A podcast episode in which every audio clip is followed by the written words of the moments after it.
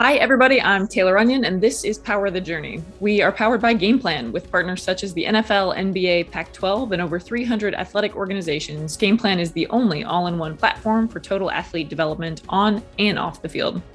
Game Plan is also the single largest community of student athletes seeking employment opportunities in the world. So, whether you're an organization looking to create comprehensive e learning education or an employer looking for your next star employee, ask yourself Did I game plan it?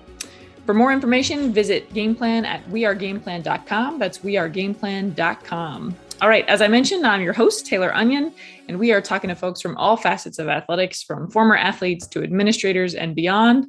Today's guest is the assistant AD for student athlete engagement at Syracuse. He has served in several capacities at Syracuse, dating back to 2013 academic coordinator, student athlete engagement coordinator, uh, in 2017, he received the John Maxwell Transformational Leadership Top 100 Award, which is presented to leaders across all industries who are making a significant impact in their community. 2018, named Advisor of the Year for his contributions to SAAC. He's also been named Greater Syracuse's 40 under 40 list. Uh, prior to Syracuse, spent some time at Ball State University uh, and, and a few other places as well. He is the mastermind between Purpose Design. We know him as Mark Trumbo. Welcome. How are you? Doing good. Thanks for that introduction. Hopefully, yeah. people are still going to listen after that. I think they would be super compelled to listen after that. but so I, I obviously kind of skimmed through, um, highlighted, you know, some of the some of the awards to date, but would love to kind of have you talk about your journey. Yeah, so I think my journey is just like everybody else in terms it's very unique, and I don't meet many people, especially in our line of work, that take very linear paths to the work itself. Very few, at least that I've come across. But I started my professional working life in the corporate world and finance, uh, enjoyed it, but understood pretty quickly that it was not my destiny to, to live in the finance world uh, forever. So I made a, a quick jump back into getting a master's degree and just happenstance if i'm being really honest i fell into student athlete services because i needed a ga job and that was the one that came through. If i was a ga for the library maybe i would be a librarian. I don't i don't know. It's just kind of how things worked out. And i grew a fondness for the role and a few years into that role i, I learned about this magical field called student athlete development uh, through colleagues. Um, i think michigan state was the first place i went to and and met people up there and saw what they were doing and said, This is pretty cool. Uh, this is more than just checking Blackboard and emails and grades. Like there's a whole other world of supporting athletes I didn't know about. And that really kickstarted my campaign into learning more about it. I had a chance to go to a life skills symposium back when the NCAA hosted it still. And I met another group of amazing people.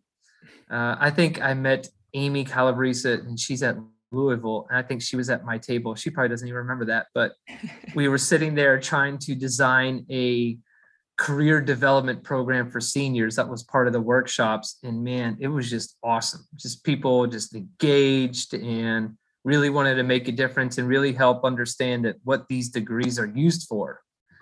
And that led me to Syracuse uh, through again through networking and the N4A, which is an organization I'm super proud of and have been involved with for a long time, and had a chance to build the program from scratch at Syracuse, and it's evolved dozens of times since we've even started it full time. Really, just it's still only a six year old program. It's not that old. It's very infant compared to a lot of programs, especially in our conference we dabbled into it starting in 2013, but we didn't officially get this thing rocking until 2016.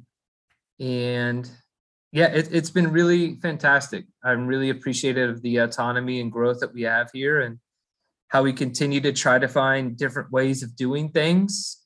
I think it's really hard to be a copycat league when it comes to the programming that you do. There might be similarities in terms of what you offer, but how you go about it is should be in my mind very different based on the climate of your school and what's important and what's a priority so that's the part i think really keeps me engaged and uh, committed to the work is consistently finding new ways to teach tried and true principles that we all know are true and and make a difference in some lives and young people. So the S project, uh, I read in your bio. I'm assuming that's kind of the the more developed student athlete engagement program that that y'all created that launched in 2016. So tell me a little bit about that. What are you know are there pillars um, or what are kind of some main focuses of that specific program? Yeah, so we again it, it changed a bunch of times already. Uh, I think I I pulled out some old documents back when we first started, and the pillars were financial education, healthy relationships, personal development, and career development. Those are our original four. And now we have adopted um, Dr. Navarro, Dr. Rubin, they're the program pyramid. So I switched over to that about three years ago. And we now operate under a program pyramid. And it's hard to maybe talk through, but I'll do my best to do it. I'm very visual in my learner. I'm sure many people listening are, are very visual. So if you need to see it, just go to our website and you'll see it there. But imagine the pyramid. So the foundational bottom there is your uh, freshman experience, your first year experience for our student athletes. And then you build up. So we have personal development, social responsibility, leadership development, uh, professional readiness and professional development, uh, the one thing that you may not stand out there that people are like, well, where's you know diversity, equity, and inclusion? Where does that fit in? So what I want you all to envision now is you have the pyramid, but sitting behind the pyramid is is basically a circle. And within that is diversity, equity, inclusion. And what it tries to represent is that the triangle or the pyramid sits in the circle. So what we try to do is weave DEI within everything so one of the things that was really important to me when this this subject got really hot a few years ago was how do we make it that it's not just a bucket? How do we make it where it's not just one thing that we talk about, but it's present in everything that we do. There's inclusion in everything we do, and diversity in everything we do, equity in everything that we do. So that's what a way for us to visually commit and be accountable to whether it's leadership development, personal, professional, uh, the leadership class that we launched this past year, SAAC, Diversity Inclusion Student Athlete Board, like social, even our community service, all of these things now we try to think of the lens through DEI as well when we're putting together programming. When we hosted uh, a webinar last, gosh, September, a lot of we were talking about the future of student athlete development and a lot of um, what i remember about that call specific to some of the comments you made was a focus on experiential learning. And you kind of mentioned uh, this desire or or this maybe a trend or however you want to put it to get away from just the workshop just the lecture of here's how you do a resume bye or you know here's financial education bye right? Like so tell me about experiential learning and why you think that's so important. How do you weave it into to what's going on at syracuse? What what does that look like to you? Yeah so i think for experiential learning i think the other way that you could try to frame it is real-time learning. So for me it's just they've grown up in systems where they learn by doing and yeah they get playbooks or scouting reports and they have skill development. They have meetings with coaches but if you just put yourself in their shoes a lot of their learning and development comes through doing practicing. So why wouldn't we try to adopt a similar concept the way that we do things? So for example our leadership class why would i spend one hour talking about effective communication where i can design experiential learning components where they're trying to teach the principles through doing so we're having three stations and you know we're trying to do communication through vocal through verbal through your body language through nonverbals. Like we're teaching all those in different capacities instead of just throwing up a powerpoint and reading through all the different ways that you can communicate with people. You know fishbowl exercises like just putting people in situations like you have to create almost like controlled chaos with them so they can really understand how it transfers over to what they're doing. And we try to do this, especially a lot in our leadership classes. One of the sticking points that we found over our first pilot year with our class is conflict management. It's the number one thing that they struggle with. They don't know. You know, we always talk about accountability, holding teammates accountable, but when it's actually time to really do that, you know, the first thing they think about is my friend. Like, how do I hold my friend account? They don't necessarily think about as a teammate, or it's not honestly as black and white as how coaches see it, right? Just tell them to do it. That's how you do it. Well, I live with this person. Right. So it's not so easy for me to just say it in practice and then be gone. like I have to now share a dinner table with them and a living room with them and a bathroom. Like it's crazy, but it, it's it's a nuance that I think is really important for them to pick up. So we really try to have them work through all these situations in real time because I think it's really important to do it. So I think the resumes and like the foundational things are always going to have some sticking points that you always consistently want to be available. But once they get a basic knowledge of certain things, it's really important to push them to application. So don't make everything that you do knowledge based. But you know, I saw this in one of my uh, master's professors. He posted this the other day about, you know, sometimes at some point you have to change your learning from gaining knowledge to how did he say it? It's basically how do you discover knowledge? Mm. That's really what he wants you to push yourself to. And I thought that was a great way to say, like, it's not about it's just being a sponge but it's also being a way about seeking and acknowledging and finding and creating and developing like all of those key buzzwords that we love to throw around how do we get our student athletes just on fire for things like that? Or to search for answers instead of walking into our offices or workshops and saying feed me. Right. Right? How do i teach them that you can feed yourself? Mm-hmm. you just need to find out how to do those things.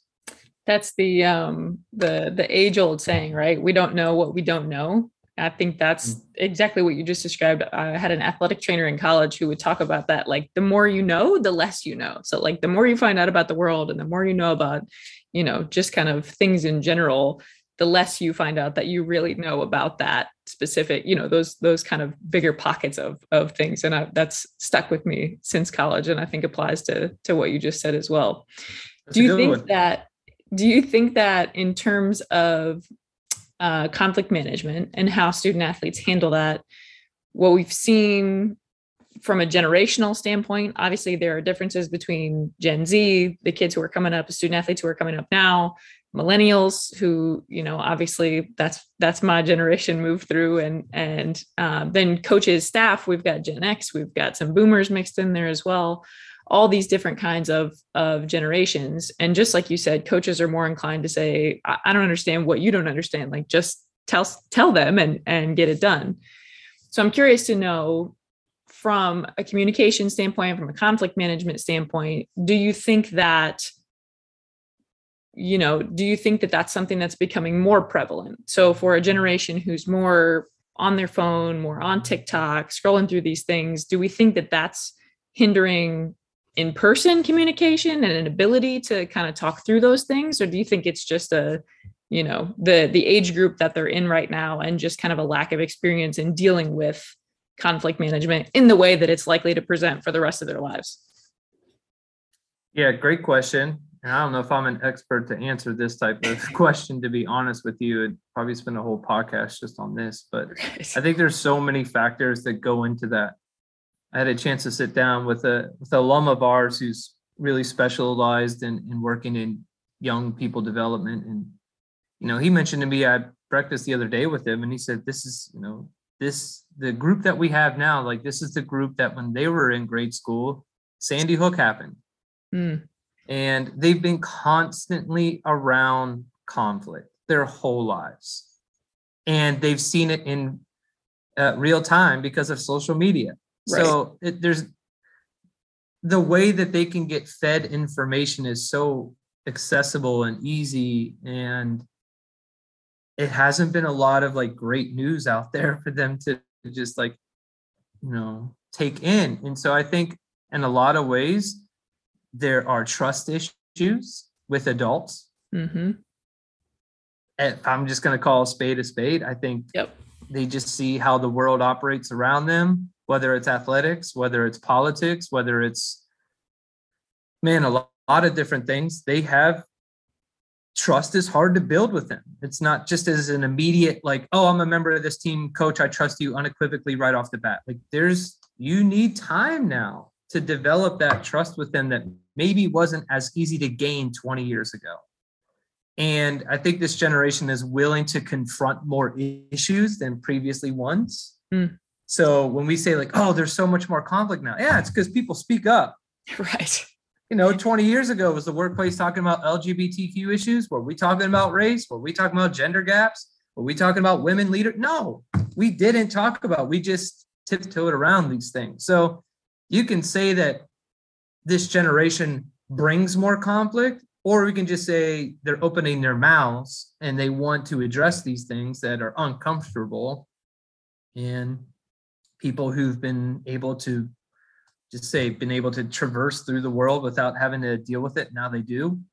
It's uncomfortable and it's it's hard to have these conversations but at the same time there are a lot of easy outs right? I can just fire off a tweet i can just send a message out there i can things are a little easier to kind of do it in that way. I can just throw my thoughts out into the world um, without really much thought after hitting the send button so I think that that can allude to some things. Um, but it, to me, I think it always comes back to there are generational norms, but I always will think of the family dynamic first, like how that person was raised. And you always have to think about the timeline of a person's life, especially a student athlete, right? At most, they will probably be on your campus for five years. Mm-hmm. That is a blip in their life. Right. So if they're coming to your campus at 18 years old and they don't have a lot of framework in terms of how to manage things, how to effectively communicate, how to be a leader, how to handle relationships, that's not a long time to really develop a lot of those personal skills and expect them to be very proficient at them like in an instant. Yep. So I I think I think my answer is probably going back to my original point, like I'm not an expert at this, and there's probably a million different things that we could go down the rabbit hole in terms of what really is the root cause of a lot of these issues. Um, but I think ultimately, what can we do? And I think it's making sure we create safe and healthy spaces for these conversations to happen, not there to be repercussions, teach them how to handle these things. And then for the people who are around them all the time, like their coaching staff, basically how you handle conflict is going to be a really good indicator how they handle conflict. Yep. So if you blow up, they blow up. And there's a lot of kind of mirrors and windows that you need to to see with that to give you a good glimpse of, you know, if you, how how student athlete generally will handle these things. Yep. I uh I appreciate the the insight. I'm not an expert either, but you know, I like to to broach those topics every once in a while just to keep things just to keep things fresh here. Um, what do you think when we're thinking about student athlete development? We're thinking about pillars, we're thinking about the way that the field has, you know, evolved from when it started from the life skills era up to where we're at now. What do you think is the single most important thing when building a program when facilitating programs what's kind of the the it factor for student athlete development?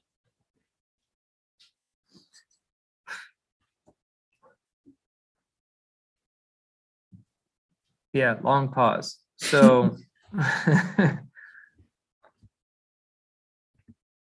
i think trying to be as honest and transparent as i can with this I think it's really, really important for you to do your vetting. So before you get into the planning phase, so I'm a project management nerd. I'm trying to really learn a lot about that because to be honest, our job is a lot of that, a lot of just managing projects. Yep. And a recent kind of module and learning study I did through LinkedIn, you know, the the expert was sharing that a lot of people their first step they wanted to be planning. And what they skip is the vetting mm. which is like all the different places. Basically, you need to figure out is this something that we should even do in the first place? Yep. Right. So the vetting piece I think is really important because you go do a lot of planning and execution, you find out a lot of things don't work. Well, maybe they were never destined to even work. Maybe they were never to be important in the first place. You didn't yep. properly vet these things.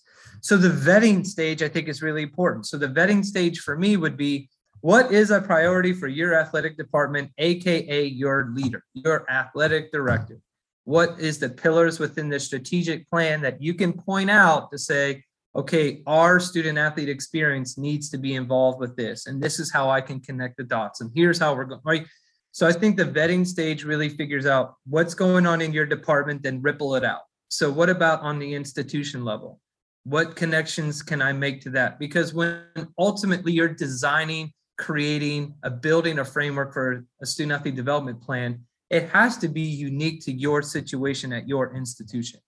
Again it's not a copy paste league. There's a lot of departments out there that probably had the pyramid like i mentioned before but what's built in within the pyramid is going to be what syracuse needs. Right. And if i were able to go to another institution i'm going to do the exact same thing again what does X school need? What does Y school need? Right? I can probably fit it in that framework, but what's going to be our takeaways, our outcomes? You know, you could go, you can be at one institution where they say career development is the creme de la creme. Like that is the one thing we need to focus on. And then you can go to your next institution and it could be like, we are all about leadership. And the institution really handles the career stuff. So the focus really changes you know and then if go deeper into like what do your coaches need? What are your student athletes telling you? Going into a SAAC going into a lot of different things to kind of gain their feedback like go through the right vetting stages of figuring out what's going to be important what's not as important and then build from there. Like what's the what's the one quote? You know i'm a big quote person. I got a whole board full of them over here but if everything's if everything is important nothing is. Mm. So you've got to be really strong hold on what are your non-negotiables and what is really important. Start there, right? And then get really good at that. Are your skills as a professional, competencies as a professional match what your institution expectations are? If not, how do you make up the gaps? Is it up to you to do it? Is it up to you to find the SMEs, subject matter experts out there to fill in the gaps? Those are things that you you'll get to once you get to the planning phase but i would say don't skip the vetting. That's that's too important for you to figure out is it important is it not important? If so what's the priority within them? Is this something i need to start right now? Is this something i need to start after i'm going for a little bit? I think those are the uh, important steps to take first. Not surprising that that is one of the more overlooked aspects of of project management. I think uh, in student athlete development, maybe in student affairs in general, I think you know we have a tendency to be like, well, this would have been helpful for me, so this is what we're we're gonna do yes. instead of yeah. you know let's let's look at the the student athlete population now, the experiences that they've had, what do they feel like the gaps? That's yeah, vetting is is huge. I like that. I like that. Okay, so we've talked a little bit about what's going on at at Syracuse to date what is the next big thing that you can or are willing to share that's that's happening at Syracuse? Yeah, so back in August, we had uh, we were lucky enough to receive a very generous gift to hire a career development coordinator uh, within our office. So with that, we expect to see a really big push and growth in that space for us. So building out a brand new career development framework for us and what that looks like. Developing an in-house internship program so student athletes who want to learn more about college athletics is developing a you know an in-house experience for student athletes in here. But it's not even college athletics so if, if you're a student athlete and you want to go into law why don't you connect with compliance for a little bit? If you want to get into marketing work with marketing. It doesn't have to be sports. It's just learning like how these things work and, and utilizing the people that they see all the time. So I think those internal internship programs could be something that can be scaled no matter where you are to give student athletes space and also just build relationships with them beyond just their athletic side. Uh, so I like that aspect of it as well. Uh, we just finished our pilot year with our intro to leadership per se uh, leadership course that we had this year. I definitely foresee that growing in the future. Um, possibly we have like a leadership 100 and now maybe a 300 level type course and continue to build that. We had really good feedback from our coaches and student athletes on that side. So I'd love to see that continue to grow and evolve. The other thing that we're trying to do, and we're trying to see this on a global scale, you've seen in college athletics. Uh, for those of us who've been paying attention to news about this financial incentive now that student athletes are getting, it's I think the number is around six thousand dollars, pretty close to six thousand dollars that student athletes can earn, depending on what institution you're at. But a lot of institutions want to put a nexus, like an academic or life skill, something kind of nexus for you to basically earn that. So I think for us, we're going to get creative in terms of how we can set things up. So whether it's more financial education around that topic, uh, just getting more student athletes familiar and utilizing our resources will be important. Our first year experience is going to be a lot different. Uh, so we're going to develop that. Used to be workshop based. We're going to try to turn it into a classroom based uh, scenario so we can do a lot more um, intentional learning with them. But ultimately, uh, I was we're always in that phase too. Now that we're getting close to April, is what's working, what's not working. You know, we just talked about what's going on on your campus. Be unique in terms of the framework and things that you built. But you mentioned it after you know I finished summarizing my answer was man, your program's going to evolve and adapt and change so fast. So even something that's been working for the last three or four years may need a complete overhaul based on what the current climate is. So whether it's NIL, whether it's personal branding, like whatever the topic might be, you might just say, listen, we only dedicated this amount of space to it. Now we need to do way more stuff to it, or vice versa. You know, maybe things that used to be really important aren't as important anymore. You're not getting the turnout you used to get but they're very interested in this. Like, let's just do a really basic, easy uh, example financial literacy with freshmen, budgeting, saving, credit. You meet with that group this year. What's the number one thing you want to learn about? Crypto, crypto. Teach me about digital currency. I want to learn how, like, okay, let's talk about it. Like, that's what your customers want. Then you have to touch on it. So, never would have talked about crypto two years ago, but here we are, right? right? So I think those are just the small little things that you can move and adapt. It's not that you have to overhaul everything, but weave it in there, right? So if a student athlete's getting a little extra money, maybe teaching them to invest in it. Maybe not put the entire amount into crypto, teach them about diversifying, why it's important not to put everything into one basket, multiple baskets, right? So I think that's something like a very simple, easy example for me to touch on is just that specific area. So, uh, you know, the career part is really important for us. I'm pushing super, super hard to get a postgraduate internship program going. Uh, you know, I just think it's the growth and the expectations that they want out of our office here continue to grow. And so getting more bodies in here to help us grow that. But also, I'd love it to be almost like a feeder system where come here for a year we're going to develop you and help you get into a full-time role when you finish right so it's i'd love to be you know syracuse be known for a place where you know come here after you finish. We'll help you for a year develop a lot of those key skills so you are fully prepared to take on that full-time role when you're finished. When you look at the events that you have and i heard you say there's a few kind of classroom based i'm assuming for credit um, opportunities that you have going on how do you for the rest of the programming that's maybe not credit based how do you recruit student athletes to come? Is it more of a mandatory um, style program? Are there optional pieces to it? What does that look like? Yeah so the optional ones what we try to do is make the make things as targeted as possible. So whether it's you know really targeting international student athletes like so instead of just having an open internship search you know anybody come make make it just for international student athletes in terms of how they would use visas and things like that. So you have a very targeted audience. We usually get some pretty we get better you know traffic when it comes to doing things like that. Now the freshman experience is mandatory. We try to do one mandatory type professional development event for each class so sophomore junior senior. We try to break them up into their uh, in season, out of season. So if you have to have a mandatory program, we'll hit you in your off season, and then the optional ones will be in your in season. So we try to make it as, you know, conducive to what their environment is as much as possible. Uh, I think the other thing to do is especially on the workshop side, is if you really need to, great, but really try.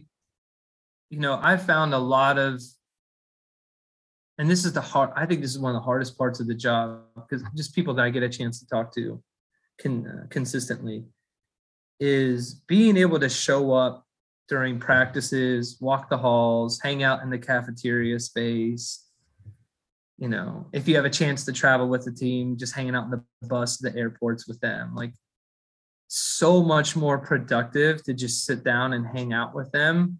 And that's what leads them into the doors and have those like really great one on one conversations with them to really find out who they are, what they're interested in, what they want to do. It's it's good to put things out there for anyone to attend if they want to and it's good to consistently do those things but don't over schedule yourself to a point where you can't leave your desk during the day. Mm. And I've seen so many people feel like, oh, I can't, I got to do this, I got to do this, I'm making this, I'm doing that. And, you know, you're showing up to these workshops and maybe they're coming, but you don't even know their names. Right. And so I, I think that's just, it's really, really difficult. And depending on your capacity as, as an employee and all the stuff that's on your plate, put it on your calendar right? If, if you're an Outlook like follower like me, where I will follow what's on the Outlook, I put it in there. Practice slot one, practice slot two, practice slot three. And I just say like it's just as important for me to go to this as it is to attend a internal staff meeting. So and and making sure that you convey that message up the pipeline, whoever your succession is in terms of recording, is just say, listen, like if we want to have transformation in these spaces, it can't be transactional. Yep. And that that's kind of the big point is you have so many things you want to do with student athletes. I, I'd be the first to admit that even even those who are really engaged in our programming probably only get half of what I really wish I could give them because they just don't have the time. Like I get that. So just focus on when people do come and, and when they are able to attend is make it make it special in a way where it doesn't feel like school. It doesn't feel like something they've already done. Um, the number one, I'll give you a kind of a glimpse into our leadership class. The number one thing in terms of strongly agreed, right? When they filled out their class evaluation form, the number one thing they enjoyed from class was discussion. Mm-hmm.